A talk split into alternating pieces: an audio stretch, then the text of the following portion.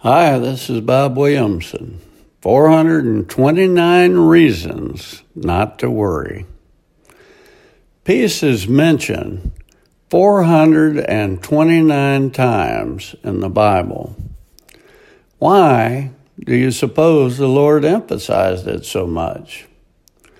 Well, since anxiety is the number one mental illness worldwide, it's logical to, logical to reason that the Lord, who loves us more than we can ever know, doesn't want us to be anxious and wants to reassure us, His children, there's nothing to be anxious about. Prior to making my decision to follow Christ, I did not have peace in my life. One of my favorite Bible verses now is Philippians 4 7. And the peace of God, which surpasses all understanding, will guard your hearts and minds in Christ Jesus. What is peace?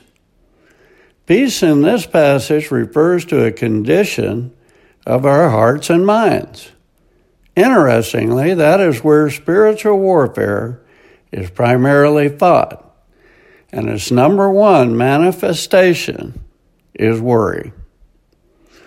Everyone desires to have peace in their lives. I love the quiet and tranquility and freedom from turmoil that can only come from our Lord and Savior.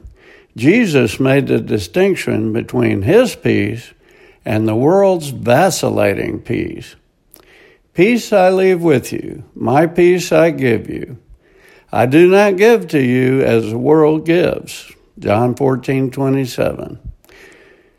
The world's peace depends on happiness with our current situation. If things are going well, then we feel peaceful. When things go awry, however, the peace quickly dissipates. It's like a fleeting bird. One minute it's there, and the next it's gone. God's peace is everlasting. Jesus said it is a sin to worry, but most people worry anyway. I'm not in that category. I decided a long time ago just to accept my lot in life and take the good and bad in stride.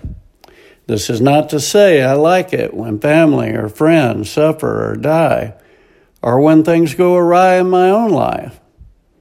It is to say that I trust the Lord when He states that all things work together for good for those who love the Lord. And as a result, I enjoy His peace through His promise to guard my heart and my mind. Imagine two cancer patients.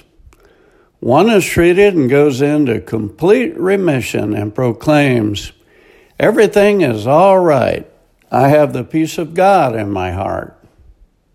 Another cancer patient who is dying and in pain calmly says, Everything is all right. I have the peace of God in my heart. That, my friends, defines the peace of God that passes all understanding. Faith is where peace is derived, and particular verses like John 3:16, for God so loved the world he gave his only Son that whoever believes in him should not perish, but have eternal life. God's peace is so powerful that unlike what the world offers, we can know peace at all times.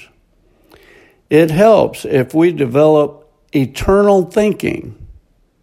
We spend but 80 years on average on this beautiful planet, and then an eternity of zillions upon zillions of never ending years in heaven with the Lord Jesus.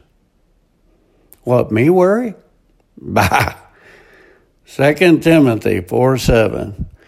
For God did not give us a spirit of fear, but of power and love and self control. This is Bob Williamson. Thanks for listening.